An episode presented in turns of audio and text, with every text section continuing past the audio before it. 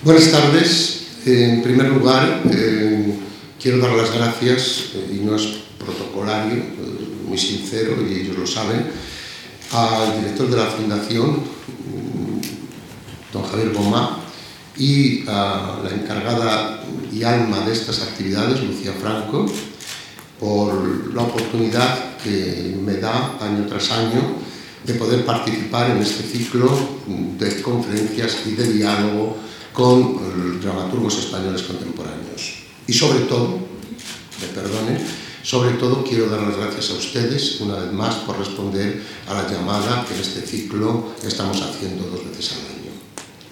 Por último, pero evidentemente de todo corazón, dar las gracias a Juan Mayorga ¿eh? por haber aceptado participar en este ciclo. Su nombre estuvo cuando organizamos hace unos años, cuando empezamos a organizarlo, su nombre estuvo siempre entre los primeros. ¿eh? Eh, no hace falta que yo, mm, algunos de ustedes quizá no estuvieron el martes, no voy evidentemente a detenerme en su biografía ni en su obra eh, dramática y también en sus escritos sobre teatro. Vamos a ir directamente al tema que nos ocupa y quizá a lo largo de más que una conversación, a lo largo de mis observaciones y de las preguntas que quizá directamente yo pueda hacerle, irá saliendo pues, eh, lo que es realmente, es un hombre de teatro en toda la regla. Al mismo tiempo, sí quiero recordarlo, que eh, un excelente profesor y quiero recordar también, eh, porque siempre he pensado que un país es lo que es su escuela y lo que es su enseñanza secundaria, eh, por desgracia no podemos decir ahora que precisamente seamos testimonios magníficos de esto, ¿eh? pero eh, Juan Mayorga ha sido profesor también de enseñanza secundaria y proviene de una familia dedicada a la educación y eso, como se dice en mi tierra, eso se nota. ayer recibía el premio Miguel de Cervantes a María Matute y en un discurso que no he leído completo, pero sí eh, he escuchado algunas de sus intervenciones, algunos de sus párrafos, eh, dijo una frase que han recogido, es verdad, todos los medios, eh, más o menos con estas palabras. San Juan decía que el alma siempre tiene que amar, que el hombre siempre tiene que amar para estar completo y también un escritor lo que tiene que hacer es utilizar la palabra para fabular, para dar poder a la imaginación. El otro día, Juan Mayorga, en su intervención, eh, después de explicar eh, y desarrollar lo que Lucía Franco había hecho en su exposición, es decir, su formación por una parte filosófica y por otra parte matemática, haciendo una síntesis de ambas y diciendo que quizá eh, su obra teatral debe entenderse a partir de esto. Eh, Mayorga decía también, entre otras muchas cosas, que el teatro es eh, el arte de la imaginación. El arte de la imaginación, yo diría con Ana María Matute y diría con Juan Mayorga, que estoy seguro, a lo mejor yo no lo veo, pero yo estoy seguro que algún día también estará en Alcalá de Henares recibiendo este premio. Eh, el arte de la imaginación, naturalmente, a través de la palabra.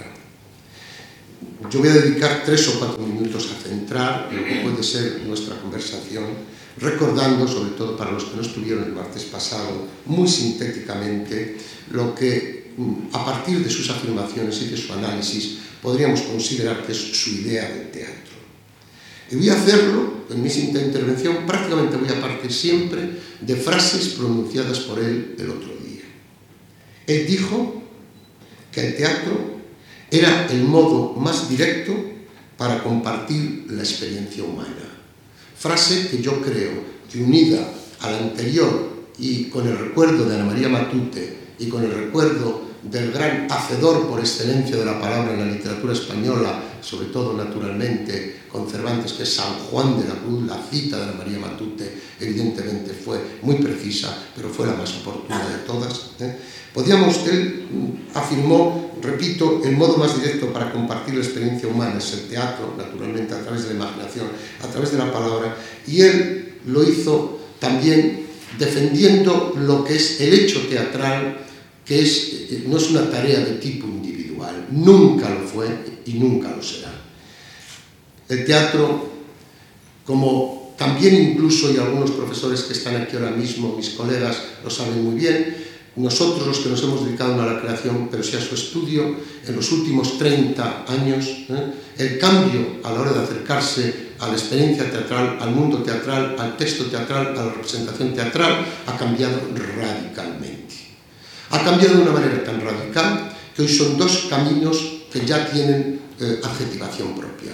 Por una parte la literatura dramática y por otra parte, naturalmente, el teatro como tal, el teatro como representación. Este, estas dos vías, que naturalmente no son paralelas, naturalmente, interconexionándose continuamente, tienen, sobre todo la segunda, y así lo dijo, y así ya voy a cerrar la intervención, Juan Mayorga, tiene en primer lugar esa palabra de la que yo he hablado, representada por el escritor. En segundo lugar, ese eslabón importantísimo, que puede ser incluso el mismo escritor, y Juan va a estrenar un texto del cual también va a ser director próximamente. Elemento fundamental, naturalmente, en tercer lugar, que es el actor, los actores. Él dijo una frase el otro día también que yo repito para centrar todo lo que vamos a ver. Él dice, la palabra se hace cuerpo con la elocuencia del actor. Y efectivamente es así. Cuerpo y palabra unidas en el actor. Y por último, naturalmente, el diálogo que se establece con el espectador, que Mayorga el otro día utilizó un término maravilloso, porque eso es el teatro, el teatro como juego, jugar con el espectador. Con este panorama que nos presentó Juan Mayorga el otro día, yo voy a hacer una serie de observaciones partiendo de esto y de una segunda idea que tenemos que tener muy presente también en su teatro y que seguramente también se va a referir hoy como lo hizo el otro día. El concepto que tiene del teatro como reescritura permanente. Es decir, el teatro como algo que se está haciendo continuamente. Del propio texto al que se acerca y hoy se ha acercado, por cierto, entre paréntesis, me ha dejado sin papel reescribiendo la obra que van a representar. Yo me ofrecí a hacer las acotaciones y ha reescrito la obra ¿eh? para que las acotaciones estén insertas en el texto. Es mi destino, quise ser actor. Naturalmente se ve que ni siquiera ya papeles ¿eh? a la vejez puedo representar, ¿eh? pero ese concepto de reescritura teatral continua que naturalmente está unido ¿eh? a ese concepto del teatro que como espectáculo, como diálogo con el espectador se establece.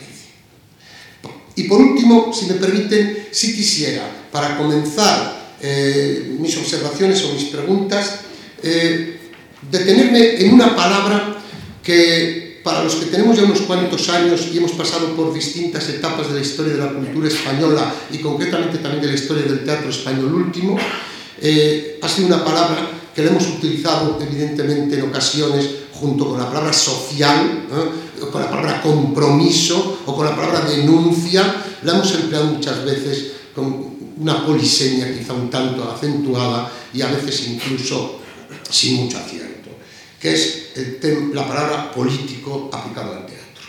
Juan Mallorca dijo algo muy importante el otro día, mi teatro es político, no propagandístico y lo definió este carácter político, muy eh, recordando por otra parte lo que el teatro siempre ha sido desde la propia cultura griega, ¿eh? lo recordó a través de tres puntos fundamentales.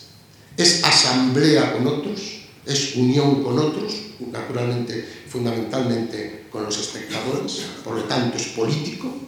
En segundo lugar, es, en la línea de lo que yo he dicho antes de reescritura, de participación de otros, es autoría colectiva, por lo tanto, carácter colectivo, político, por lo tanto, también asamblea también del teatro, y por último, político en el sentido evidente, más convencional que hemos venido usando nosotros con el tiempo, es un espacio para la crítica, pero dijo algo también importantísimo, es un espacio también para la utopía. Bien, no, no quiero naturalmente eh, dar yo mi conferencia, normalmente a veces con las presentaciones de los conferenciantes ¿eh? Eh, se le quita un tiempo precioso eh, dando la conferencia o, también con alguna pregunta al final, que puede ser una segunda conferencia. No voy a hacer esto, sí voy a entrar ya directamente en cinco, seis o siete aspectos que son los que quizá podamos tocar dependiendo de lo que naturalmente hable, con el tiempo que tenemos. Y el primero está relacionado con ese carácter político de su teatro, en el sentido que hemos estado hablando. Y yo le recordaría tres o cuatro obras de su producción, que quizá ustedes a lo mejor lo conocen y él puede darles a ustedes una idea de algunas de ellas, ¿eh? para mostrar hasta qué punto esto que está diciendo efectivamente está plasmado en su teatro. Quiero recordarle, por ejemplo, y esta es mi primera observación, si Amelín o Hamelin ¿eh?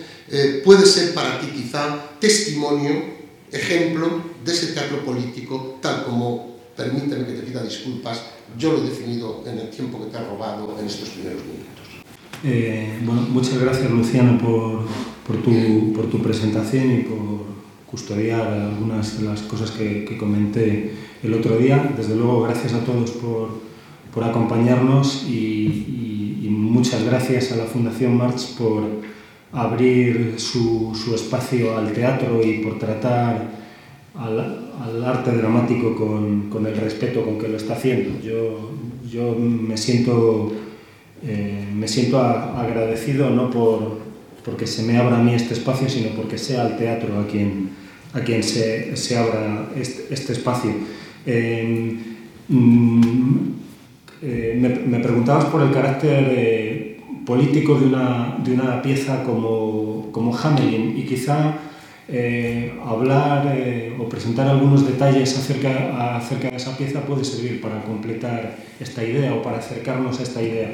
Cuando, cuando escribo Hamelin lo hago eh, con, la, con la zozobra que uno siente al escuchar, al leer noticias que, que asaltan en aquellos momentos, eh, estoy hablando de hace siete u ocho años, eh, los periódicos y que a todos nos, sin duda nos preocupan. Salta en aquellos momentos el caso Raval en Barcelona, salta el caso Pia en Portugal, el caso Dutroux en, en, en, Bélgica, y algo que me, me llamaba mucho la atención en estos casos de violencia sobre los niños es que se produce de algún modo una, una condena inmediata del depredador, y eso está bien que, que, suceda, por supuesto, pero se produce también de algún modo una, una eh, autoabsolución de la sociedad que, que, señala al malvado. Es decir, eh, cuando, cuando se producen fenómenos como eh, el de eso, una red de, de, de pederastas en determinado, en determinado lugar, me parece que junto a, por supuesto, la denuncia de esa violencia, hemos de reflexionar hasta qué punto estamos creando una sociedad que permite esa violencia. Es decir, si hay unos depredadores que se han acercado a unos, a unos niños que estaban solos o que estaban no educados o que estaban de algún modo abandonados, entonces quizá si, si, vemos, si lo vemos así, podemos hablar de una responsabilidad compartida. De, de, podemos preguntarnos por qué tipo de sociedad estamos construyendo. Quizá, estamos, quizá podamos eh, observar que la violencia sobre los niños eh, puede tener distintos caracteres y uno de ellos puede ser el abandono, la soledad de los niños. Eh, y eh, en, a partir de ahí empecé a, a reflexionar eh, sobre el modo de, de, escribir una obra sobre padres, padres e hijos que sin duda estaba marcada, marcada por mi propia eh, experiencia, por el hecho de que en el año 99 nace, nace mi hijo Miguel y mi primer hijo y cualquiera que sea padre sabe que al serlo inmediatamente uno es vulnerable, inmediatamente uno, uno se siente inseguro y uno se pregunta eh, si, si, lo estoy haciendo bien. ¿no? Y yo, yo eh, no, no, sentiría ningún miedo a que dentro de unos años alguien me tachase de dramaturgo fallido,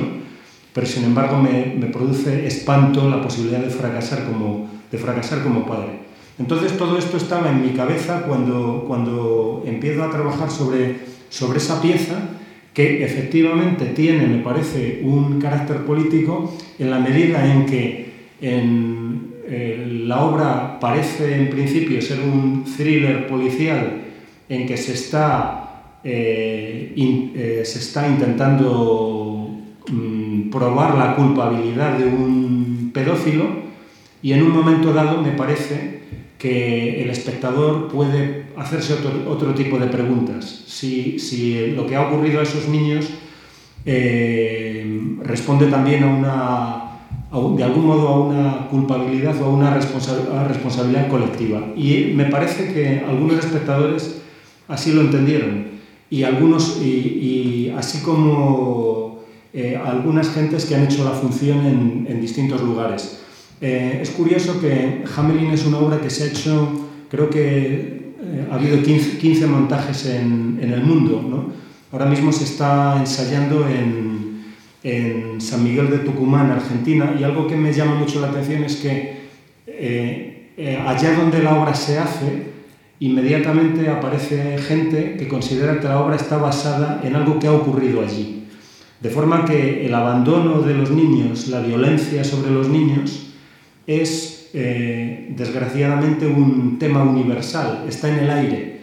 Y a mi juicio, sea cual sea la visión política de cualquiera, eh, eh, la, seguridad de los niños, la felicidad de los niños debería ser el denominador común de todo, de todo proyecto político. Por ahí debería empezar. Es decir, si hay un proyecto político que no coloca en su centro la educación de los niños, la salud de los niños, la, la, formación de los niños, ¿no? Eh, pues es un proyecto político indigno, eh, deplorable. Por lo demás, en la pieza, eh, como en un cierto momento se dice, hay un personaje que se llama el, acotador, que de algún modo es el narrador del cuento y es el constructor con la complicidad del espectador, como sabes, de los espacios y tiempos de la obra. Entonces, en cierto momento, el acotador dice, dice el acotador, escena del niño, y dice, eh, el niño en teatro es un problema, porque normalmente los niños actúan mal, y cuando los niños actúan bien, el público solo se fija en eso, en, lo bien que actúa el niño. De forma que aquí en Hamelin, en las escenas de los niños les van a hacer actores adultos que no intentan hacer de niños. Eh, y ahí, en, esa propuesta, hay a esa propuesta subyace de algún modo lo que podríamos llamar una ética de la representación en el siguiente sentido. Algo que tuve claro es que eh, em, yo no podía hablar por los niños. Y eso, y eso está vinculado y tiene que ver con el teatro político, con una, una decisión que tomé cuando escribí Himmelbeck acerca de, que es una de las obras eh, que he escrito que tematizan el holocausto y que, por cierto, fue defendida eh, magníficamente por uno de mis compañeros esta tarde, Pera Ponce. En, en, Himmelbeck, por así decirlo, no vemos a los judíos, sino, no vemos la vida de los judíos, sino la vida de los judíos tal y como el comandante del campo les obliga a actuar ante nosotros. Así como eh, los niños de Hamelin permanecen siempre en silencio. Y voy a intentar explicarme al respecto. Hay algo que me preocupa de un teatro político eh, bien intencionado, eh, yo creo que muchas veces erradamente bien pensante y, que se autoconsidera progresista, que trabaja, trabaja en la identificación con la víctima. Eh, es muy, muy frecuente que escuchemos este tipo de declaraciones en teatro y en otros campos. Eh, voy a dar voz a los sin voz, ¿no? Voy a hacer que, voy a hacer que, eh, voy, a, voy, a, voy a hacer que los silenciados hablen, ¿no? Bueno, a mí eso me parece una suplantación inaceptable. No podemos dar voz a los sin voz. A lo más podemos esforzarnos por escuchar su silencio. Em, una y otra vez eh, asisto a, formas de representación teatrales, cinematográficas, novelescas o, de otro tipo en que, de algún modo, eh, los oficiantes y también los espectadores, por así decirlo, son invitados a deslizarse a la posición de la víctima. Y yo creo que eso es inmoral. Eh, muchas veces lo es, lo es eh, de forma bien intencionada, pero nosotros nadie puede hablar por la víctima. A lo más, me parece, podemos hacer que resuene su silencio. Y el teatro, que es el espacio, el arte de la palabra, puede hacer que resuene el silencio. Y el teatro, que es el arte de, de los cuerpos, puede hacer que sea visible la ausencia. Eso sí podemos hacerlo. Lo, que ocurre, que tú has citado Gilbert, lo que ocurre que en Gilbert yo creo que se funde, sin embargo, también eh, otro concepto que tú citaste el otro día, ¿eh? una palabra peligrosísima por otra parte como la palabra político, por eso estoy eligiendo términos muy precisos, porque el tiempo que tenemos no es demasiado, que es la palabra moral. Tú la empleaste el otro día. Pero quizá en se funde precisamente ese concepto del político que tú has citado, pero también con la responsabilidad individual y también con el plano moral. ¿No es así? Sí. Eh, bueno, eh, la moral no está muy de moda y tampoco lo está en teatro. Eh, es, muy fácil que si, se detecta una posición moral en un espectáculo, uno sea inmediatamente acusado de ser un sermoneador. claro, conviene recordar que por ejemplo, el gran Esquilo claramente tenía una posición moral que defendía. La obra de, teatro más antigua que conservamos, Los persas, se cierra con un discurso de la sombra del rey Darío que es claramente un discurso moral. Eh, se dice que Shakespeare se oculta detrás de sus personajes, pero quien, quien lea Rey Lear muy claramente observa una, una simpatía por, un, eh, por, un, por la capacidad de sacrificio de Cordelia o, de, Edgar y una antipatía, por, muy, por mucho que defienda ese personaje, hacia la villanía de Edmund. Em, conviene recordar esto y conviene, conviene em, y a mí me, me, importa decir que hay obras en las que de forma más o menos clara he presentado posiciones morales simplemente porque eh, no creo que todo sea igual, no soy un relativista y, y cuando hay ciertas cosas que creo que puedo defender, eh, he, de hacerlo. Por ejemplo, en una obra como Últimas Palabras de Copito de Nieve hay, hay posiciones morales eh, a las que yo personalmente me adhiero. Si bien es cierto que hay otras piezas en las que no planteo tanto eh, posiciones como preguntas, inquietudes, zozobras, que, que inseguridades que yo mismo tengo. Eh, Himmelberg procede de, la, eh, de, lo siguiente, de, la siguiente experiencia. Yo estaba en una situación eh, como, como, ustedes, estaba escuchando a un conferenciante y tuve noticia por primera vez de algo que, que quizá ustedes conozcan, pero que yo en ese momento no desconocía.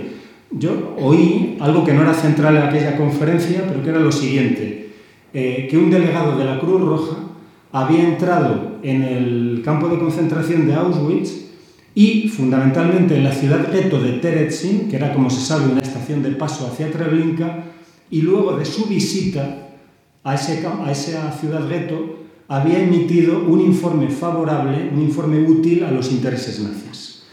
Solo con el tiempo se había observado, se había sabido que él había asistido a una, a una mascarada, que de algún modo le habían hecho una, eh, una representación eh, de la cual él había deducido esto es una ciudad normal. Entonces yo recuerdo que estaba allí escuchando esto y pensé, este hombre se parece a mucha gente que yo conozco y probablemente se parece a mí. Eh, ¿Cuántas veces, queriendo ayudar, yo acabo siendo cómplice de, de villanías, de indignidades? Y pensé que, que, debía escribir una obra sobre, sobre ese personaje y que en la medida de mis posibilidades debía defenderlo. Debía defenderlo porque solo, solo defendiéndolo, acaso podría eh, de algún modo sacudir al, también al, al, espectador.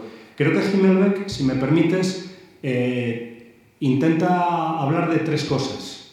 Eh, intenta o tiene tres temas. Uno es la invisibilidad del horror. Eh, yo creo que si el delegado de la Cruz Roja no, no ve, yo hice un desplazamiento hacia la ficción Pero eh, tanto en aquel caso histórico como en el que yo finalmente fabulo, creo que si el delegado de la Cruz Roja no ve, no es por la calidad de la representación que se le ofrece, sino más bien por su propia debilidad, por su propia cobardía. En segundo lugar, un, segundo tema es el de la manipulación de las víctimas. Las víctimas no solo eh, están condenadas a muerte, sino que son forzadas a de algún modo fortalecer el discurso de su verdugo. las víctimas son obligadas a representar una vida normal. Y en tercer lugar, la obra habla también, porque en la, obra los, los judíos concentrados son obligados a representar incluso la felicidad. Y, y, digo, el tercer tema de la obra es la, la tensa relación entre la vida y el teatro. Necesitamos el teatro permanentemente. Cada uno de nosotros construimos roles, eh, somos de algún modo, eh, eh, necesitamos un personaje, pero al mismo tiempo ese personaje puede asfixiarnos, puede, puede, puede, encerrarnos. Y desde luego, junto a estos tres, temas hay otro transversal que es la, responsabilidad. En la obra hay tres, tres personajes fundamentales que son el delegado de la Cruz Roja, que aquel día entró con ánimo de ayudar, de, ver qué es lo que pasaba en esa ciudad y acabó siendo un cómplice del, del, asesinato. En segundo lugar está un personaje que se llama Gottfried, que es un concentrado más, al que le han obligado a que actúe el personaje del alcalde de esa falsa ciudad. Y este hombre se siente una y otra vez en la, en la tensión de quien por un lado, puede de algún modo ganar tiempo para, su pueblo, pero por otro lado, está siendo cómplice del comandante nazi, que es de algún modo el gran creador de, toda esa mascarada que fue interpretado por Pera Ponce.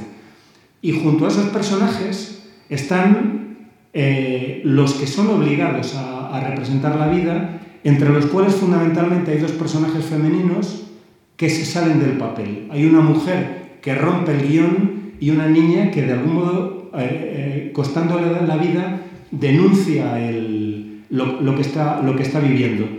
A mí, a mí me, y, de algún modo no obedece, dice, dice no al comandante. Para mí la palabra fundamental es no. Eh, claro, y, mm, todos esos personajes de algún modo sostienen, sostienen posiciones morales. Si me, si me, permites un, un segundo más, eh, cuando yo pienso en, el delegado de la Cruz Roja y en el alcalde Gottfried, que de algún modo está siendo cómplice, pero al mismo tiempo está intentando ganar tiempo para su pueblo, porque él sabe, si actuamos bien, quizás estemos, quizás nos dejen sobrevivir. Eh, pero al mismo tiempo está siendo cómplice. Y pensaba en personajes como, por ejemplo, Cherniakov, el, jefe del, del, Consejo Judío del gueto de Varsovia, ¿no? que por cierto acabó, acabó suicidándose. Bueno, pues cuando yo pensaba en estos personajes, pensaba en una, en una noción que para mí es eh, fundamental y que quiero compartir con vosotros, que es la noción de zona gris eh, que acuñó Primo Levi en Los hundidos y los salvados. En Los hundidos y los salvados dice Primo Levi que eh, la zona gris dice, es la zona que separa y al, y al mismo tiempo une a, a víctimas y verdugos. Es muy, es muy cómodo sentir que esas zonas están infinitamente separadas y que podemos identificar muy claramente al verdugo y, separarlo de la víctima.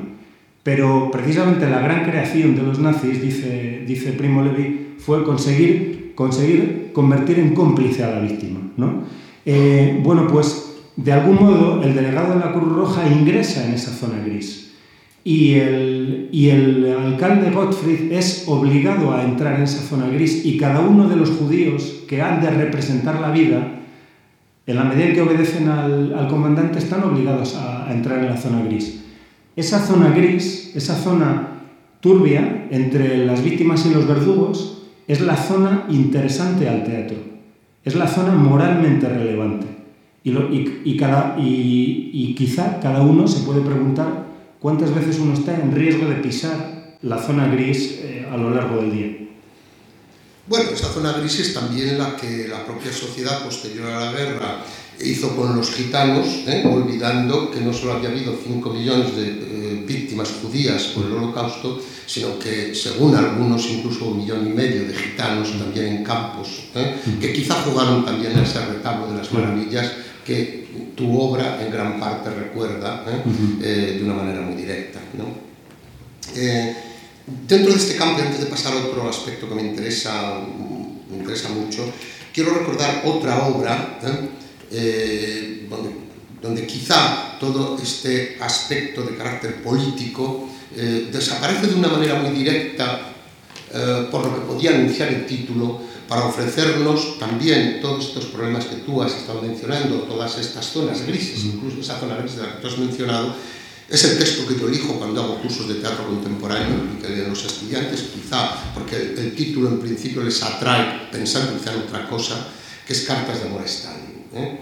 Eh, donde yo creo que se plantea uno de, los, eh, uno de los aspectos más importantes dentro de la sociedad contemporánea, que es el de la relación del intelectual con el poder la relación tuya con el poder, la relación tuya con un partido político, la relación tuya con la propia sociedad que te rodea, pero sobre todo la relación tuya con la prepotencia. ¿eh? ¿Es cierto o me estoy, estoy engañando a mis estudiantes? No, no, no, no lo estás haciendo. yo recuerdo cómo apareció Cartas de Amor a Stalin y la idea de Cartas de Amor a Stalin. Yo, yo estaba em, ojeando, echando un vistazo a los saldos de libros de de galerías de Goya, ¿no? de, lo que entonces era Galerías Preciadas de Goya. A mí me gusta eh, echar un vistazo a los saldos eh, por aquello de que uno se, encuentra ahí el libro inesperado, el, libro, el libro imprevisto. Y eh, recuerdo que me llamó la atención un libro que, se titulaba Cartas a Stalin de un tal Mikhail Bulgakov, del cual yo no había leído entonces nada. En mi casa estaba la novela teatral de, que, editada en aquella colección en que tantos pues, leímos en nuestra adolescencia de RTV, ¿no? aquella colección baratita, ¿no? pero yo nunca abría aquel libro, así como tampoco, había, tampoco conocía eh, Los huevos fatales eh, o desde luego El maestro y Margarita, que es para mí una de las grandes creaciones del, de la novela del siglo XX. Pero el caso que a mí me llamó la atención aquello de cartas a Stalin, ¿no? de, un, de, de un tal Mikhail Bulgakov. Y entonces empiezo a abrirlo y veo, me, interesó inmediatamente el número de cartas del tal Bulgakov a Stalin y el carácter que tenían esas cartas. Eso ya me, me llamó la atención. Un escritor que de algún modo se consagra a un solo lector. Un escritor que aquellas cartas tenían sin duda calidad literaria me llamó la, la, atención aquello de un escritor que escribe para un solo lector. Y en un cierto momento, en una nota a pie de página, se indicaba que eh, Bulgakov cuando había escrito tal carta, se, cuenta que había recibido una llamada telefónica de Stalin o de alguien que se hacía pasar por Stalin que le prometía una próxima, un próximo encuentro en el Kremlin, eh, pero esa llamada se había de pronto interrumpido. Y yo pensé, aquí hay una obra de teatro.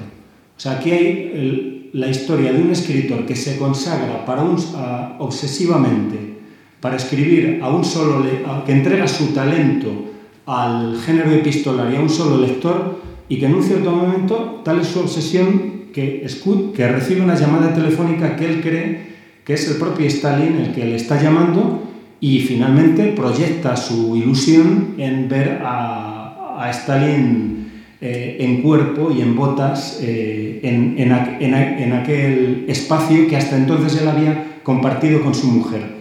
Eh, claro, la obra habla efectivamente de la relación entre el artista y el poder, o entre el, entre el artista y el poderoso, y entre, entre el hombre de cultura y el, y el poderoso. Eh, este Bulgakov, al menos en mi ficción, es, una, es, un personaje ambiguo. Por un lado quiere ser libre, es, es noble, quiere, quiere combatir el autoritarismo de ese régimen, pero por otro lado quiere ser amado por Stalin. Le gustaría seguir viviendo en la Unión Soviética, eh, pero que le dejasen escribir, escribir lo que quiere. Y ese, y ese es su drama y eso es lo que eh, conduce a una cierta espiral de, locura, de, delirio. Claro, em, cuando yo escribía esa obra pensaba en las siempre complejas y muchas veces eh, falsas relaciones entre creadores que proclaman su independencia y corren inmediatamente a fotografiarse con el político cuando el político los llama y viceversa. Políticos que no atienden a la cultura pero que sin embargo quieren rodearse de gentes de cultura, acaso porque eh, la gente de cultura parece que pudiera darles un soporte estético o, o, incluso, o incluso moral. Pero más allá de, esa relación entre eh, eh, arte y poder o entre cultura y poder, finalmente la pregunta que uno, uno se puede hacer en cualquier momento de su vida es cuál es su relación, la relación de cualquier individuo con el poder. Eh, Bulgakov espera una llamada. ¿Y quién no ha esperado una llamada alguna vez? ¿Quién no ha esperado, sea cual sea, sea, cual sea su oficio? la obra, por lo demás, está atravesada por preocupaciones biográficas. Es decir, yo de vez en cuando me pregunto para quién estoy trabajando realmente. ¿Quién es realmente mi, eh, mi dueño? ¿Puedo, yo puedo hacer un discurso en que hable de libertad, autonomía, independencia, desafío y quizá esté engañándome y, sirviendo a, otros intereses de, eh, de, los que no soy del todo consciente. Eso es algo que me preocupa una y otra vez. ¿A quién obedezco? ¿A, quién, a quiénes obedecemos? ¿no? para, para quiénes estoy trabajando realmente. Y, observo, uno se da cuenta de que uno siempre acaba escribiendo la misma obra, ¿no? Y observo que cuando años después escribí otra pieza que se llama Animales Nocturnos, en ella aparece un hombre con papeles, un hombre documentado que extorsiona a un sin papeles. Le dice, yo sé que tú no tienes documentos y si yo te denuncio podrías ser inmediatamente expulsado de este país. No temas, no te voy a pedir, eh, no voy a pedir que trabajes para mí, no te voy a humillar, no te voy a pedir nada relacionado con el sexo, le dice. Solo te voy a pedir de vez en cuando que pases conmigo, que, que, vengas conmigo al zoo. Quiero de ti disponibilidad absoluta, pero no te voy a pedir nada humillante, dice. Bueno, finalmente se establece una extraña relación de amistad entre estos, amistad compleja entre estos dos personajes y finalmente lo que le pide el hombre, el hombre con, papeles, es decir, el hombre con poder al hombre desposeído, al hombre sin, poderes, el hombre, el hombre con, con, poder, el hombre con papeles, le pide al hombre sin papeles, le dice, dice el hombre con papeles, yo tengo mucha sensibilidad, me ocurren cosas interesantes cada día, pero no, no, no tengo talento, no tengo el talento que tienes tú para escribirlas. Y lo que finalmente le pide el hombre con papeles al hombre sin papeles es que le escriba el diario, su propio diario. Lo cual me parece el colmo de la perversión. O sea, que, que un, un, hombre le pida a otro, escribe mi, escribe mi diario. Y eso es lo que con cierta satisfacción el hombre sin papeles hace al final. Porque de algún modo consigue hacer algo que él quería hacer, que era desarrollar de algún modo una actividad intelectual, ser escritor, pero al fin y al cabo no está contando su vida, sino la, sino la de otro. Bueno, esa llamada de teléfono a la que tú hacías referencia, que espera, espera o protagonista de carta de Bulgakov, concretamente, ¿no? Una, un pequeno paréntesis, en realidad me recuerda a un gran director, un gran un actor, menos dramaturgo, eh, ya desaparecido, pero que yo no le llamé un fin de semana, a pesar que me ha dicho que le... Tú me llamas y me, dices qué piensas de este tema. Yo no le llamé y le dije, hombre, no te iba a molestar el domingo. Me acuerdo que me miró muy fijamente y me dice, es el día que más necesito una llamada. Quizá porque los demás días, como luego me dijo más adelante, le llamaban siempre para pedir algo y a lo mejor el domingo le estaba más vergüenza. ¿no? Eh, en ese resumen que tú hiciste el otro día, que pongo como prólogo a lo que observación que te voy a hacer, entre eh, tu formación matemática, lo que dijiste es que era esa síntesis que es decisiva en el autor del teatro, eh, buscando lo esencial, buscando lo que llamaste un lenguaje sin grasa y que te ofrece las matemáticas, pero al mismo tiempo también la filosofía, que desde lo abstracto procura llevarte también a lo concreto, ¿no? Y, tú hiciste una, afirmación de la que parto, como estoy partiendo para otras cosas que es el teatro es un lugar acogedor para el intelecto. Bien, basándome en esto, eh, hace tres meses creo que fue, yo pude ver una obra, Penumbra, en, en Matadero, Madrid, eh, quizá el ejemplo también, no voy a entrar ahí, pero quizá el ejemplo para mí más característico de lo que ha sido últimamente esa reescritura entre, distintos, eh, entre distintas personas colectivos, como decíamos antes, ¿no? por una parte Cabestani contigo en el texto, Andrés Lima en la dirección y los propios actores, ahí sí que el cuerpo también estaba muy presente de los propios actores. ¿no? Bien, pero esta afirmación del teatro es un lugar acogido, eh, acogedor para el intelecto y en esta obra Penumbra, donde Quizá ese mundo de la matemática y de la filosofía, yo cuando estaba viendo la obra pensaba un poco en ello, eh, un colega mío, que no por ser profesor de universidad quiere decir que esté más preparado que nadie, pero sí que se dedica al teatro, sí que es un hombre para mí conocedor del teatro, me dijo, en Estados Unidos hace 15 días comentando esto, me dijo, no pude, eh, no pude de verdad saber muy bien lo que al final me quería decir, ¿no? Yo, yo creí que sí, pero bueno, él opinaba así. Y yo te pregunto, partiendo de estos principios. ¿Hasta dónde se puede llegar para que lo matemático y lo filosófico, es decir, lo particular, lo general, lo concreto, lo abstracto, pueda de verdad dialogar con el espectador? Claro. Eh, bueno, eh, yo, yo, soy partidario de la, de la, línea clara allí donde, donde es posible desarrollar esta y también es parte de nuestro trabajo presentar lo complejo como complejo y lo, y lo misterioso como misterioso. Y finalmente construir una experiencia que pueda dar cuenta tanto de lo claro como de lo, de lo confuso. Eh, es cierto que Penumbra tiene un, tiene un carácter eh, especial, si se quiere, experimental. Si bien cuando uno utiliza el adjetivo experimental ha de ser cuidadoso y no utilizarlo para para enmascarar lo que puede ser simplemente fallido o, inmaduro. Eh, yo comentaba ayer que, el, eh, comentaba el otro día que el dramaturgo ha de estar dentro y fuera del sistema teatral, ha de ser capaz de tensionarlo, de, ejercer un liderazgo, decía, de ser capaz de escribir para actores que no han nacido todavía, pero también ha de ser capaz de entrar en diálogo con, eh, con actores y mirarles a los ojos y escribir directamente para ellos. Eh, hace tiempo estoy cerca del, del, hecho teatral y escribo eh, de algún modo a, pie de obra. Una obra como El chico de la última fila fue, escrito directamente para, fue escrita directamente para Elena Pimenta, así como La tortuga de Darwin la escribí para Ernesto Caballero. Eh, Animales nocturnos fue más allá, porque trabajé con Juan Pastor, quien la dirigió finalmente, a partir también de, un, eh, de una experiencia de improvisaciones que fue muy rica.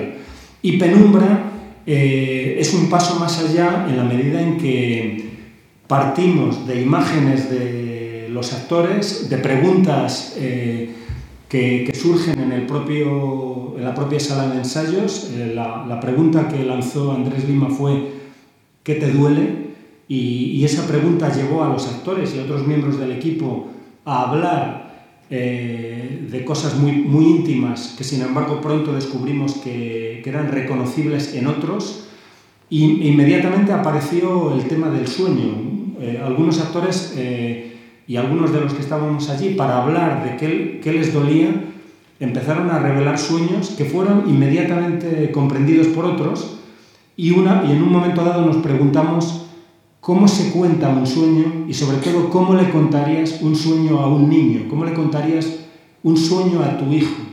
Eh, ¿Censurarías parte de ese sueño? Eh, ¿Buscarías una gramática especial para compartir ese sueño, acaso el mundo? Y eso nos condujo a, a Juan Cabestán y a mí a escribir un texto que está firmado por los dos. Y al estar firmado por los dos no está firmado por ninguno de nosotros. Es decir, cuando dos autores escriben juntos, de algún modo quien escribe finalmente es un tercero, ¿no? que no es ni uno ni otro. De algún modo, creo que Juan y yo hemos de algún modo decidido ante ese texto yo a, yo a escribir un texto lo menos mayorga posible y él un texto lo menos cabestani posible porque inevitablemente Cabestani y Mayorga estarían ya allí. Y de algún modo, eh, ocurre en ese texto como, como en los sueños, que parecen escritos a veces, al menos así sucede los míos, a veces los sueños parecen escritos por dos guionistas que no acaban de ponerse de acuerdo. Y esa tensión es parte de Penumbra. Penumbra eh, ha sido recibida por algunos espectadores con, con, cierta incomprensión y cierta distancia y sin embargo a otros, quizá porque habían soñado algo que estaba en, en ese espectáculo, eh, les ha afectado de una forma quizá más intensa que, que otros trabajos míos. Dos cosas más o dos aspectos más. ¿eh? Eh, uno mm, es otra frase que tú dijiste el otro día, que quizá haya podido sorprender, que es el teatro es el arte del futuro, uh -huh. comparado con otras escrituras de distinto tipo. ¿no? efectivamente yo estoy de acuerdo contigo, ¿no? Yo creo que el teatro es el arte del futuro, pero mi observación o mi pregunta, tómala como quieras, es eh, que quizá eh, es arte del futuro porque es la convivencia por excelencia en todas las artes, ¿no? Porque es palabra, por supuesto, es diálogo, y es fundamentalmente dos cosas, que se me escuche, que se me hable. Y es como también fundamentalmente por algo que venimos repitiendo y que tú el otro día dijiste, es fundamentalmente también cuerpo, cuerpo que está ahí y cuerpo con los que nos podemos rozar, podemos, podemos dialogar después de la representación incluso. ¿no? Mi pregunta es, ¿hasta qué punto el, el, el individuo de hoy, todos nosotros, eh, nos estamos acercando al teatro, esto que estamos llamando ahora el momento dulce del teatro, no tanto a lo mejor por esnovismo, porque nos guste más o menos el teatro, sino porque estamos hartos de la pantalla, claro. estamos hartos de las pantallas, ¿eh? Eh, estamos hartos de eso que mm, donde no hay diálogo, donde no hay convivencia, donde no se nos habla o se nos habla, pero no se nos escucha. Claro, eh, la explosión de, de pantallas eh, que se produce por doquier eh, y que en principio uno podría haber temido hace unos años que se convirtiese en letal para el, para el viejo, para el frágil, para el pequeño arte dramático, eh, ha tenido un efecto contrario a eso. Por el contrario, creo que efectivamente ha ayudado a ese redescubrimiento universal del teatro del que, del que hablaba anteayer. Eh, parece que cada vez hay menos ocasiones para encontrarnos, para, para hacer sociedad, para, para, reunirnos. Parece que casi todo lo pudiéramos hacer solos y que la, aquella pesadilla de Bradbury en, en, en, Fahrenheit 451 de que hasta podríamos tener una familia virtual que, que salta de la, de la pared eh, es eh, inmediatamente realizable. Y sin embargo, el teatro es uno de esos eh, es uno de esos pocos lugares donde todavía es necesario salir y encontrarse con otros y reunirse. Para mí eso es, para mí eso es fundamental. Eh, yo recuerdo haber visto eh, La vida es sueño, protagonizada por José Luis Gómez, teniendo 17 años, y recuerdo al espectador que tenía Yo recuerdo a aquel señor que estaba entusiasmado con ciertos versos que lo recuerdo. Yo vi la obra con él, cuando digo que vi la obra con él, no digo que estuviese a, a 30 centímetros, es que de algún modo la, la compartí con él. Creo que, por lo demás, el, no solo hay un cansancio de la pantalla, sino que hay, de algún modo, una, me parece, quiero, quiero ver esto, una rebeldía frente al autoritarismo de la técnica, frente a la, frente a la frente a la exhibición del poder de la técnica, frente al que el pequeño ser humano eh, se siente tan insignificante como el esclavo que era obligado a pasar por, por debajo del arco del triunfo. ¿no? Eh, frente a esas eh, exhibiciones de tecnología que nos ofrecen otros modos de representación, el teatro se basa en el pequeño, frágil, cansado, tembloroso cuerpo del actor. Eh, cuando, estamos, cuando estamos ante un, ante un actor, estamos ante un igual eh, que nos propone eh, la representación de la vida. Y en este sentido, cada, cada obra de teatro, cada espectáculo teatral es una celebración del ser humano. Bueno, por último, no sé si saldrá alguna cosa luego en la intervención, pero mi última mi última intervención gira en torno a algo que me es muy querido, por supuesto, eh, pero que tú hiciste alusión, lo saco yo. Y fue un tema que, me parece importantísimo eh, dentro de tu labor, para centrar un poco lo que Lucía, lo la presentación ya hizo, la labor de, dramaturgia, vamos a llamarlo así, o más convencionalmente llamado adaptación. De textos clásicos, tanto clásicos en el sentido estricto del término, desde los clásicos grecolatinos o clásicos áureos hasta los clásicos contemporáneos, la labor que también hace muy habitualmente Juan Mayor. Y aquí me baso también en dos eh, afirmaciones o dos observaciones tuyas. Por una parte, algo que dijiste que me parece muy importante, la reescritura haces de los clásicos eh, es para qué enseñanza, y hablabas desde un punto de vista técnico como desde un punto de vista moral, que esto me parece importantísimo. No voy a ir ahora a eso, pero me parece importantísimo. ¿no? Eh, y no el oficio de adaptador, que muchas veces es simplemente limpiar cuatro versos ¿eh? y eh, cobrar los derechos de autor de Calderón de la Barca, 10%. Eh, y por otra parte, también te hace, que a mí me pareció también un acto de humildad, pero creo que muy sincero, te hace, por una parte, más ambicioso, pero por otra parte también, te hace también más modesto. Primera afirmación. Segunda afirmación que hago. Te, te, te deteniste, te tuviste, perdón, en los críticos, muy brevemente, pero dijiste una frase que lo define todo. Es necio no escuchar a los críticos. También dijiste espectadores, no me importaba eso. Este, es necio no escuchar a los críticos. Bien, permíteme que, te, eh, que haga uh, un resumen de eh, la actitud de los críticos ante una obra clásica que tú adaptaste, como es Punto Vejuna, o que tú reescribiste, como es Punto Vejuna, que se presentó, y hay que tenerlo muy en cuenta, en castellano, en español, en el Teatro Nacional de Cataluña, en el 2005, ¿eh? lo cual ya es sintomático para que pudiéramos hablar de muchas cosas, ¿eh? este hecho como tal, Y dentro de la actitud que los críticos tuvieron, y no cito esto por un aspecto concreto como puede ser, hablábamos antes también con Peraponce sobre el diálogo, falta de diálogo a veces en el teatro, Madrid, Barcelona, etcétera, etcétera, que no solo es fútbol, naturalmente, eh, hubo ciertas actitudes por parte de los críticos que me llamaron la atención y que me permití escribir incluso un artículo sobre ello, ¿no? Eh, no voy a leer, evidentemente, las, eh, todas las críticas, sí algún párrafo. Concretamente, mm, Begoña Barrena, en la edición del País de Barcelona, eh, escribió, hablaba de la mesura escénica, dice, junto a, junto a esta mesura escénica hay una cierta indolencia conceptual, tremendo, pero bueno, la de no sacar partido, es decir, es mezclar las cosas de una forma que, que, con las que yo no estoy de acuerdo, pero bueno, yo lo pongo sobre la mesa la de no sacar partido de unos hechos históricos que mantienen una clara resonancia con la actualidad política nacional. Dice Fuentovejuna, pone 1619, es la comedia que narra el levantamiento de un pueblo oprimido, ojo, un pueblo oprimido, por el poder de una orden militar, la de Calatrava, pero es también la caída de este pueblo en manos de otro poder, no menos tiránico, como es el absolutismo en proceso de consolidación de los reyes católicos. Hasta aquí correcto.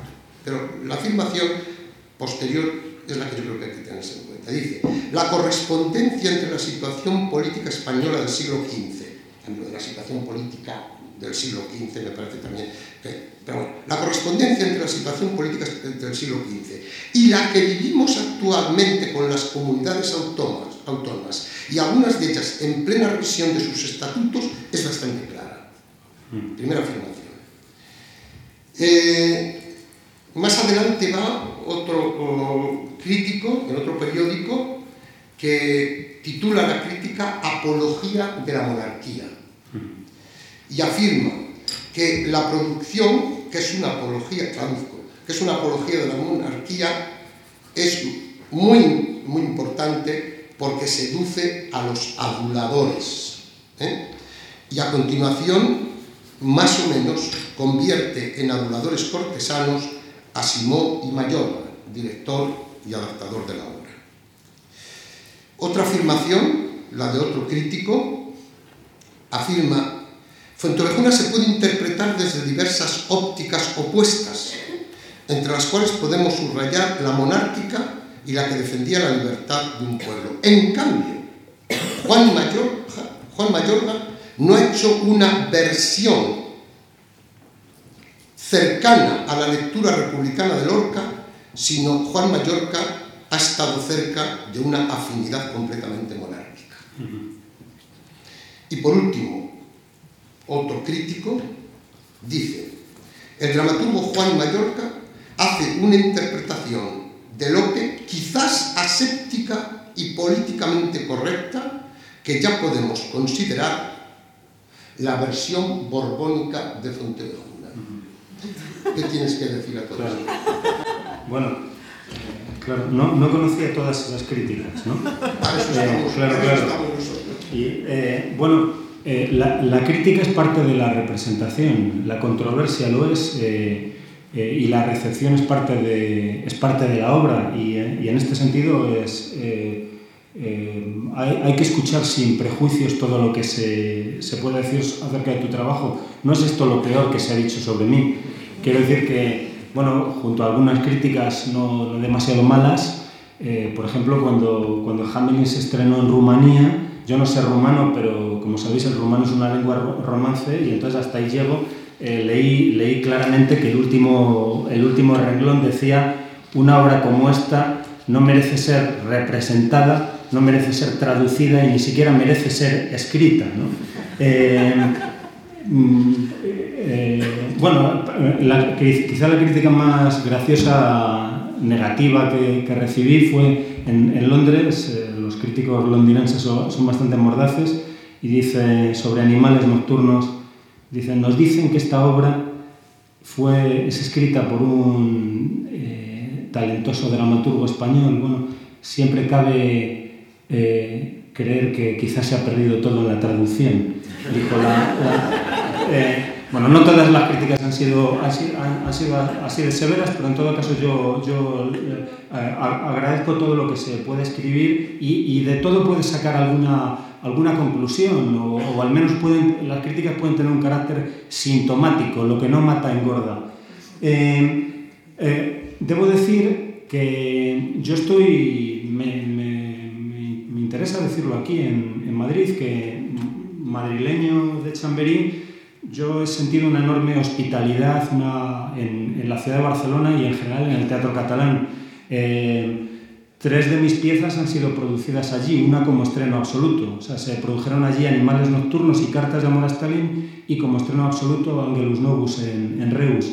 Y que obras como La Tortuga de Darwin, Hamelin o Últimas Palabras de Copito de Nieve han sido acogidas allí con, con, con enorme respeto y con generosidad. Eh, debo decir también que la propuesta de hacer una versión de Fuente Ovejuna procede del Teatro Nacional de Cataluña, procede de que el propio director, entonces y ahora de ese teatro, Sergi Belbel, a quien admiro mucho y, quiero más, eh, consideraba, como el propio Ramón Simó, quien puso en escena la obra, que el Teatro Nacional de Cataluña que ahora mismo, por ejemplo, está ensayando el misántropo de Molière, pues también ha de desafiarse a representar los grandes textos de la literatura dramática castellana y, y, en, y, en, y en, castellano.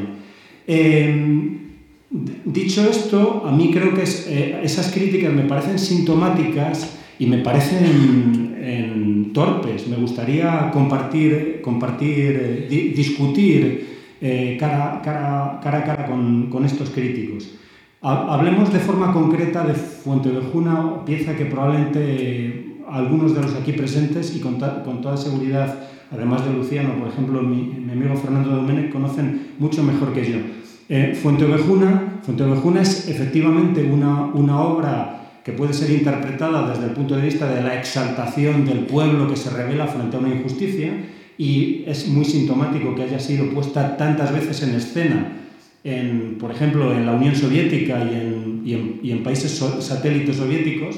Y os contaré que cuando estuve en el año 2000 en China, en un viaje de trabajo, toda la gente de teatro me decían que conocían una obra, eh, solo conocían una obra española, además de la Celestina, que era una tal El Pozo de la Cabra hasta que entendí que el pozo de la cabra en China era Fuente Ovejún, era así como lo, lo, lo, lo, habían traducido. Bueno, pues como sabéis, como sabéis esa obra es eso que hemos dicho, pero al mismo tiempo es una exaltación de la monarquía absoluta frente a, de algún modo, lo estoy diciendo con cierta precipitación los residuos de feudales eh, eh, encarnados por las órdenes militares, en este caso por la Orden de Calatrava. A mí me parece extraordinariamente interesante que en Fuentevejuna el pueblo se levante contra el comendador, pero también por el rey Fernando. ¿no? Rey Fernando que, sin embargo, manda al pesquisidor a torturar al pueblo. Entonces, la decisión que tomó Lorca, eh, sin duda coherente en aquel momento, digamos, de hacer una fuente ovejuna, entre comillas, republicana, que concluye en, la exaltación de ese, pueblo en armas, sin embargo, me parece, que, me parece que esa estrategia es inadecuada a nuestro momento. ¿Por qué? Porque me parece mucho más interesante eh, custodiar, salvaguardar, incluso reforzar ese, esa otra línea de complejidad, como el mismo pueblo que, que, se enfrenta al comendador, sin embargo, puede estar exaltando a una, a una, a una eh, monarquía autoritaria. Y todo esto tiene que ver, este ejemplo de Fuentevejuna me sirve para hablar en general de la misión del traductor, del adaptador. Em, em, cuando eh, hice mi primer trabajo de adaptación, para Ernesto Caballero de la obra El monstruo de los jardines, eh, dentro del marco de, los trabajos de la Escuela de Arte Dramático, eh, escribí un pequeño texto que se llamaba el, traductor como adaptador, perdón, el adaptador como traductor, e intentaba llamar la atención sobre el hecho de que el adaptador, eh, quien trabaja con un texto clásico, de algún modo se convierte en un traductor incluso cuando trabaja sobre su propia lengua y ha de algún modo de negociar con, eh, digamos, el trabajo del adaptador eh, se desarrolla, por así decirlo, en una elipse cuyos focos serían, por un lado, el texto original y por otro lado, el espectador contemporáneo. Y no por llevarlo todo a una actualización evidente, uno está haciendo un mejor servicio al, al espectador contemporáneo. Porque por el contrario, es importante que el espectador reciba lo extraño como extraño y el pasado en alguna medida como incomprensible. Es decir, si cogemos una obra como Fuente Ovejuna y decimos, bueno, voy a hacer una versión que, se ajuste inmediatamente a, intereses actuales, lo que estamos haciendo es una colonización del pasado desde el presente.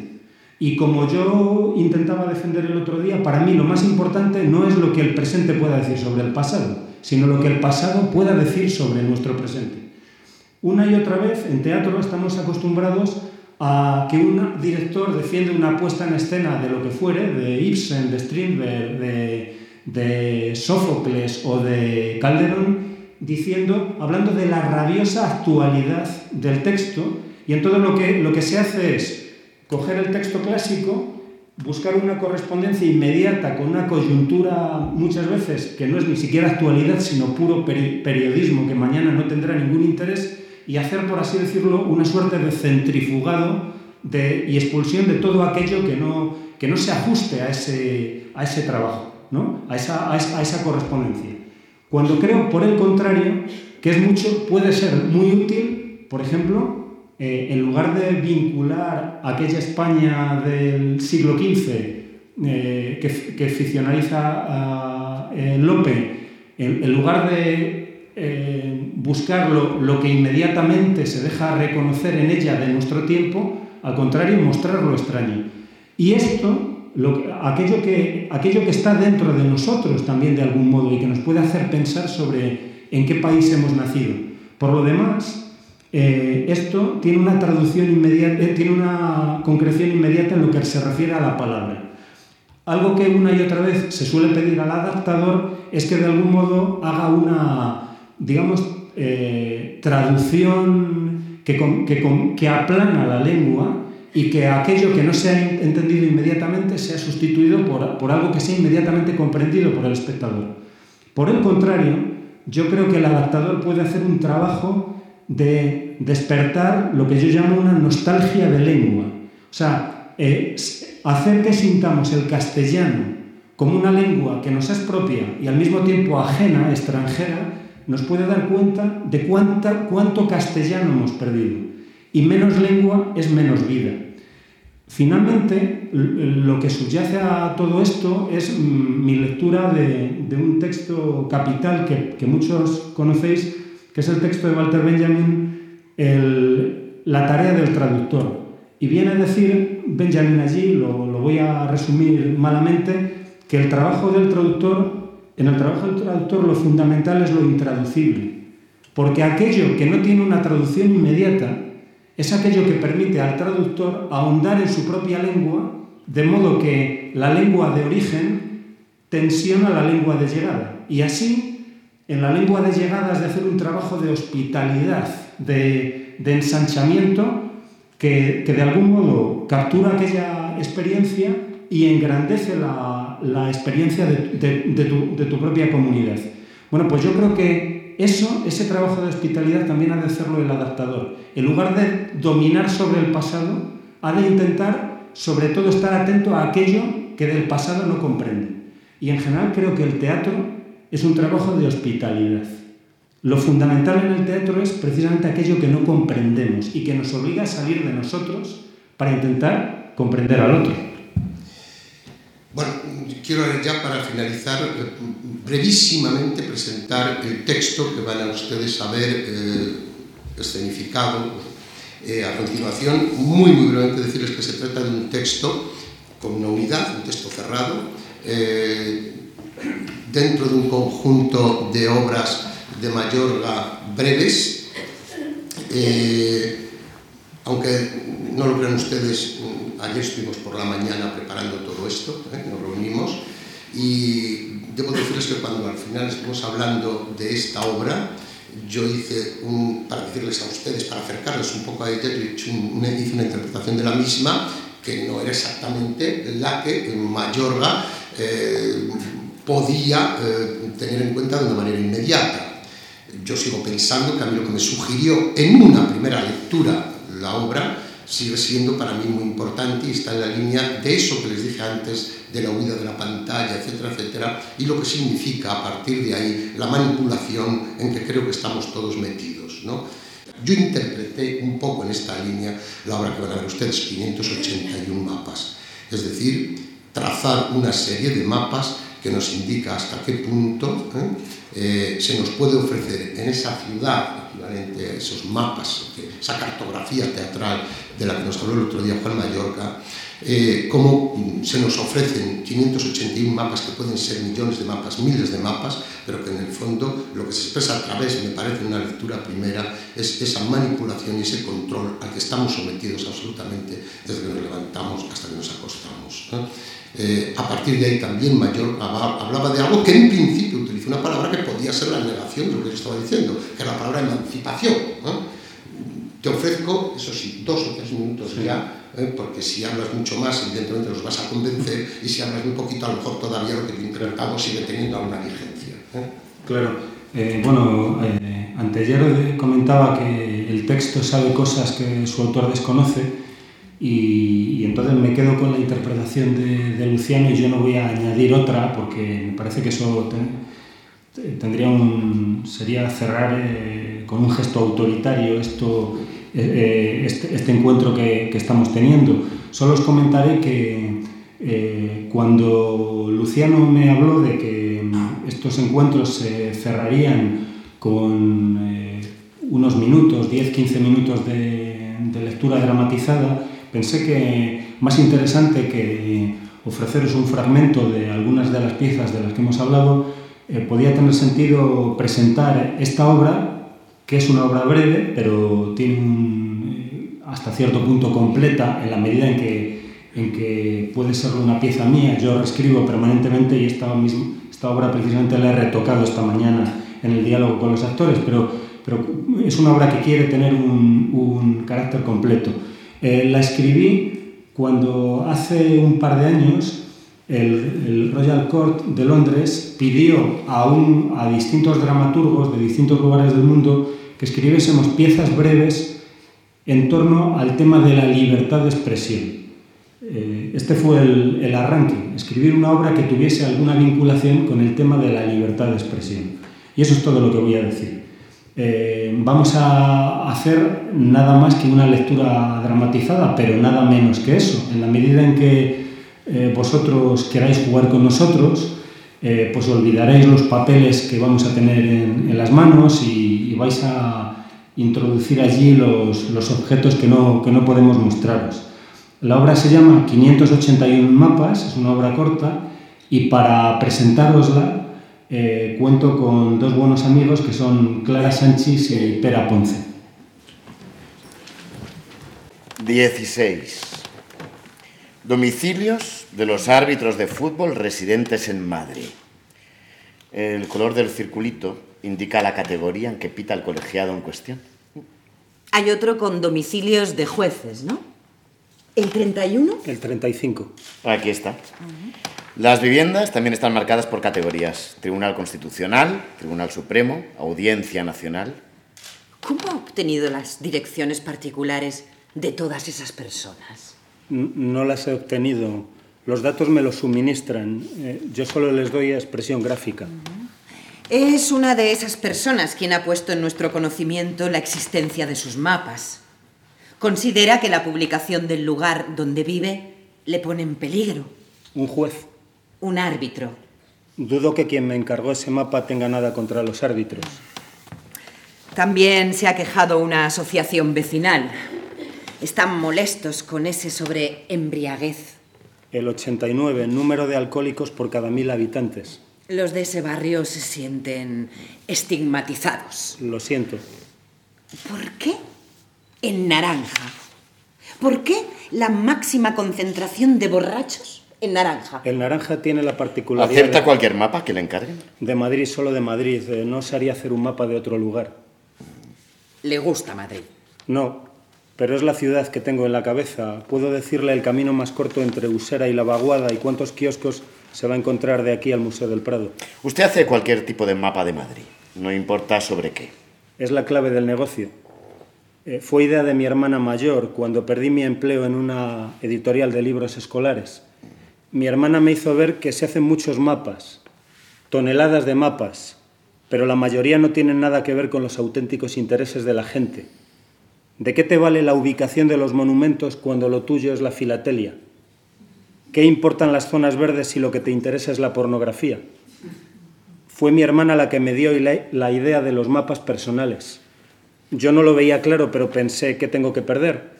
Mi hermano pequeño, que es informático, dio forma a la idea www.mipropiomapa.com.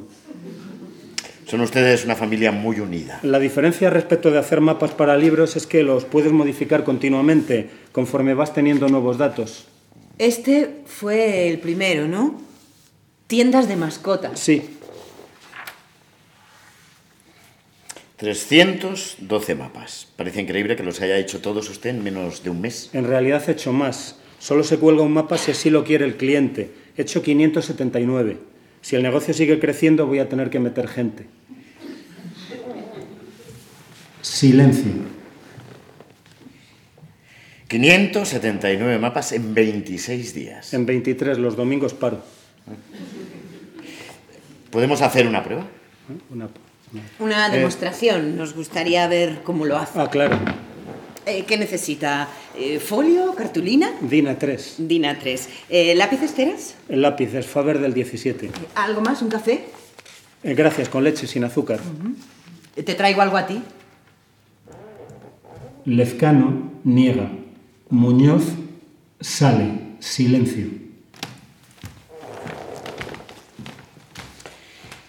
De modo que los datos se los suministran. El trabajo de campo, por así llamarlo, lo hace el cliente. Así es. 245. Lugares donde ha estado el diputado Flórez desde el 1 de junio y tiempos que ha pasado en esos lugares. Usted no ha seguido al diputado Flórez. Usted no ha estado en su despacho en el Parlamento. No, no. El mapa lo firma Colibrí. Debe de ser un alias. Probablemente. Silencio. Algunos de sus clientes son auténticos enfermos. La gente tiene problemas. La mayoría de sus mapas son basura. Muchos no tienen valor científico, ya lo sé. Algunos son pura fantasía. El 48, refugios de hadas, duendes y gnomos. El 77, lugares por los que he caminado sonámbulo. El 142 mujeres con las que me he acostado, pero hay otros que... La mayoría son mierda. No digo que alguno no lo haya dibujado a disgusto, pero ¿quién soy yo para decidir si un mapa debe hacerse o no? Silencio. Hasta que vuelve Muñoz, que pone ante mí todo lo que había pedido y un listado con palabras y cifras.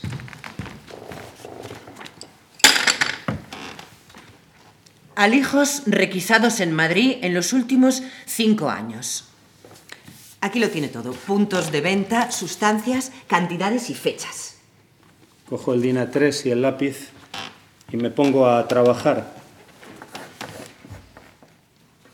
Muñoz mira el reloj. Silencio. Lo más difícil es establecer el código.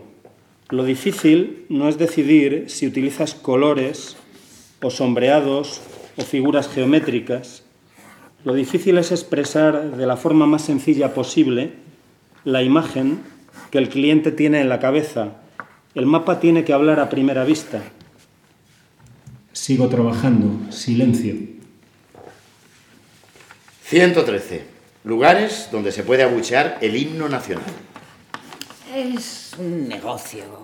El señor Hermida lo hace por dinero, no tiene una implicación ideológica en el asunto. Otra cosa es que se le pueda haber ido de las manos. Pero reconocerás que hay algunos mapas buenos, mapas útiles.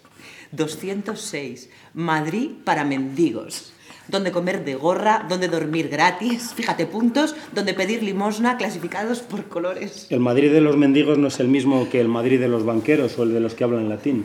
159 hoteles baratos limpios. Me hubiera venido muy bien cuando el divorcio. No es lo mismo Madrid cuando tienes 15 años que cuando has cumplido 40. Tu mapa cambia con tu vida. Con el divorcio mi mapa de tiendas se transformó. Ya solo entro donde haya ofertas. ¿Tú te acuerdas de cómo vestía yo antes? Comercios chinos dispensarios de metadona, hombres estatua. Hay quien cuelga su mapa porque puede ayudar a otros, tiendas donde el vendedor es agradable, probabilidad de ser atracado en función de día de la semana y hora. Silencio. Doy por terminado el mapa. Muñoz mira el reloj. Lezcano y Muñoz observan el mapa.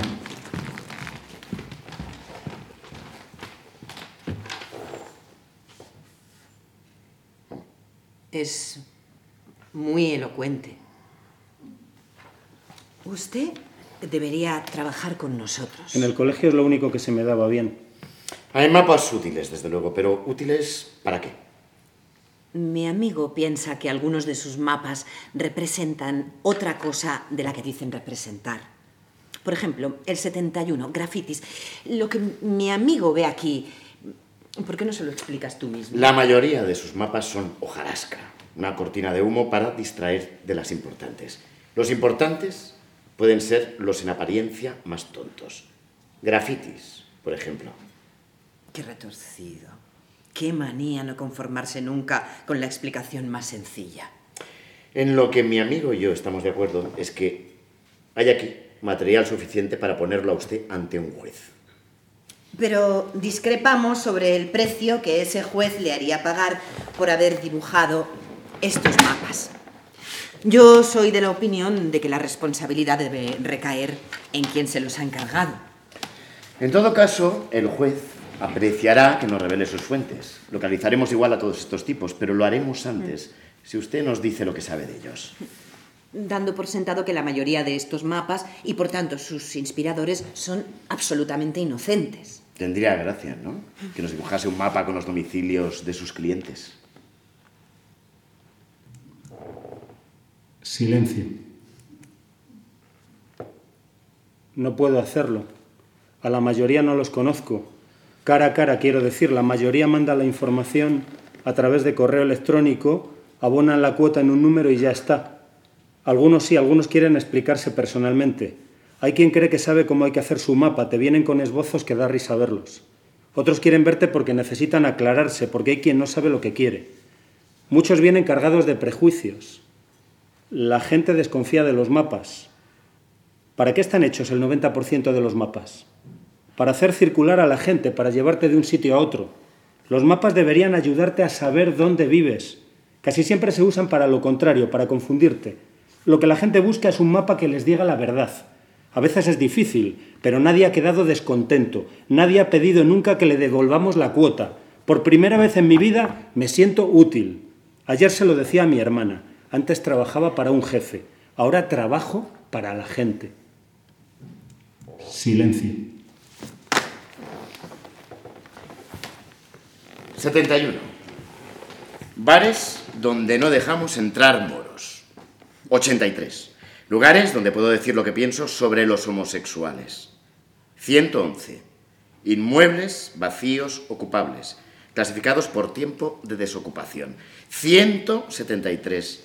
Escenarios de la próxima guerra civil. Sabe que insultar, incitar al odio, marcar objetivos a los violentos, son delitos que se pagan con la cárcel. Un mapa que señala dónde viven los jueces. ¿A quién puede interesarle? Si el diputado Flores nunca ha estado en el búho de Minerva, nos encontramos ante una calumnia. Si ha estado en el búho de Minerva, se trata de un seguimiento ilegal, una violación de la intimidad, quizá un caso de chantaje, de espionaje o de terrorismo. Esos cargos recaerán sobre usted a menos que nos ayude a localizar a Colibrí. Silencio. Podría ser un taxista, tengo varios clientes taxistas. O alguien a quien interesa la política y ha elegido a Flores como podía haber elegido a cualquier otro. Es lógico que a un votante le importe en qué emplean su tiempo los diputados. O quizás sea alguien que quiere ayudar a Flores. Si Flores ve este mapa, quizá decida corregirse, ampliar sus movimientos. Colibrí podría ser la esposa de Flores o el propio Flores. Muchos mapas son autobiográficos. Mis puestos de trabajo. ¿Dónde desearía estar y nunca he estado? ¿Dónde no tengo miedo? ¿Dónde he visto a esa chica? ¿Dónde me he cruzado con gente que leía a Dostoyevsky? ¿Dónde yo, hombre negro de 27 años, he estado una hora sin que viniese a molestarme la policía? Lugares en que la palabra atalaya causa extrañeza. Lugares donde me han hecho sentir como una mierda. Lugares donde he sido feliz. Hay clientes que los utilizan como un diario, como una confesión. Silencio. El mapa de los jueces quizá quiera hacernos ver que casi todos ellos viven en unos pocos barrios y que hay barrios donde no vive ninguno. Quizá quiera mostrar que gente que vive en unos barrios juzga a gente que vive en otros barrios. Si ustedes se fijan, los árbitros de primera división también suelen residir en unos pocos barrios. Si se comparan los mapas de, de, oficios, por ejemplo el de banqueros y el de maestros de primaria, pueden extraerse conclusiones. Quizá el que me encargó ese mapa tenga ese tipo de cosas en la cabeza, o no, no lo sé. Muchas veces cuando dibujo un mapa me cuesta entender los intereses que hay debajo. El 232, lugares donde se reúnen comunistas. ¿Lo ha hecho un comunista o uno al que no le gustan los comunistas? 253, mapa de mi madre. ¿Dónde se cortaba el pelo? ¿Dónde conocía a su marido? ¿Dónde está enterrada? También las casas de sus amantes y el lugar donde él la vio por última vez. ¿Un mapa de amor o un mapa de odio? Silencio. Se ve que muchos intentan decir cosas que nunca han podido decir. Yo solo soy el traductor. Los colores, las flechas no son más que eso, traducir lo que ellos tienen en la cabeza.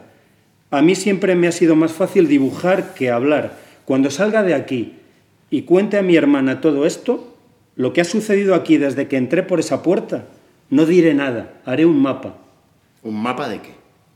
De este lugar y, y de nosotros en él, de dónde y cómo se ha movido cada uno, de lo que ha hecho y dicho cada uno en cada momento, en cada lugar. Cojo el lápiz y un papel y dibujo el mapa de lo que ha pasado aquí y cae el telón.